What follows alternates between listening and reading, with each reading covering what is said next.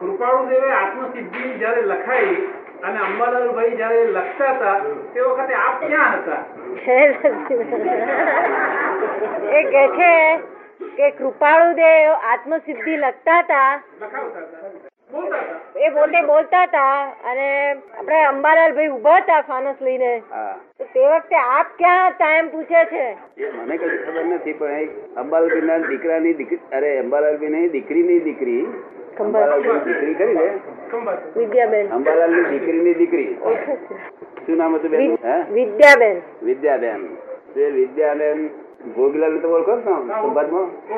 ભોગલાલ ને ના ભાઈ વાઈફ થાય. હા. હે? એટલે ખંભાત સત્સંગમાં આવ્યા હતા. એમને કે છે મને આ દાદા દેખું બહુ જ આનંદ થાય પણ મારા મારા દાદા ના હોય તો પછી મારી પાસે તે મંગાવ્યા તમે શું તમારા દાદાનું નામ? તો કે અંબાલાલ લાલચંદ હતા. મને ખબર નથી, તમને તો લાગતું હોય તો. મને એવું ભાવ આવે તમારી? મને કઈ ખબર નથી. હું તો અંબાલાલ મૂળજીભાઈ પટેલ શું આગળની વાત મને ખબર નથી.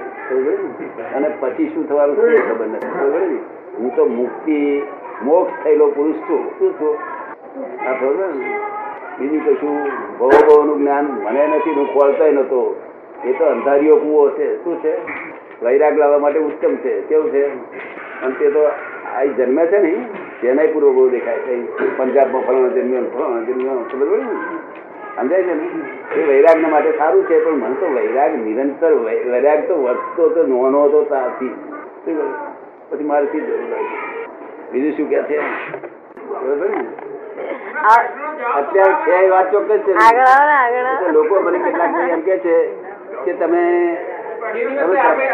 તે દિવસે આપે આપે મને પેલો બતાવ્યું કે પગમાં શું દેખાય છે?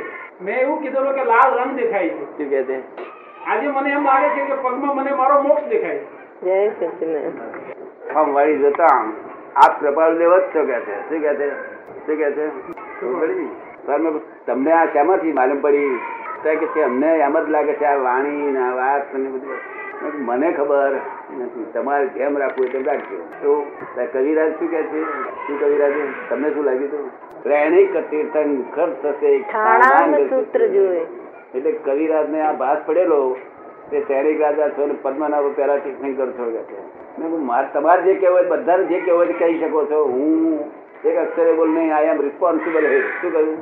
તમને ખબર તમને બધું કથા કોઈ એમ કે તમે ગયા અવતારમાં સ્ત્રી હતા તો મને વાંધો નથી તમને તમારી વાતો છે બધી? અમને તમારી પુસ્તકો લખી રાખી. દાદા કોઈ પૂછે તો એમ કે કોઈ પૂછે એને જવાબ તો ચોખ્ખો આપવો જોઈએ ને? ના એ કહે છે જવાબ અમે ના આપીએ. અમે જવાબદાર ને અમે જવાબદાર માણસ છીએ. બાકી એક અક્ષરે બોલાવી પછી. આપ જાણતા નથી એવું કહો છો પણ આપ નથી એવું નથી કેતા મારાથી એવું કશું બોલાય જ નહીં. આઈ રિસ્પોન્સિબલ અને અમારા અમે જે બોલીએ ને એમાં કેટલાક ને અભાવ થાય તો એ પડી જાય બિચારા અક્ષરે અમારા બોલાય તમને બધાને ઈજા કરવાની છૂટ છે. કે ઠોકરવાળા પગથિયેથી હું આવું છું. ચડી જાય વાંધો નથી પડી જાય અમને વાંધો છે. શું છે? એક અક્ષરે પડે એવું અમે કોઈ કાર્ય કર્યું નથી આજ દિન સુધી કોઈ પણ માણસ પડે એવું કાર્ય નહીં કર્યું. તો પડી જાય લોકો ટીકામાં છે પડે. કરો? જ્ઞાની પુરુષનું ટીકા જેનો જેનો જેનો એક આરતી કરવાથી મોક્ષ થાય જેનું એક જ વખત ટીકા કરવા શું થાય? આપને કેમ લાગે? એટલે અમે ના બોલીએ અમે તો કોઈ માણસ ભૂલે ચૂકે માર પડે એવું નહીં. એને બિચારો નિર્દોષ માણસ ટીકા કરે, એવું દોષિત નથી હોતો. આ સમજણી કરે કેવું પણ ભોગવવું તો પડે ને એટલે અમારે બોલાય નહીં.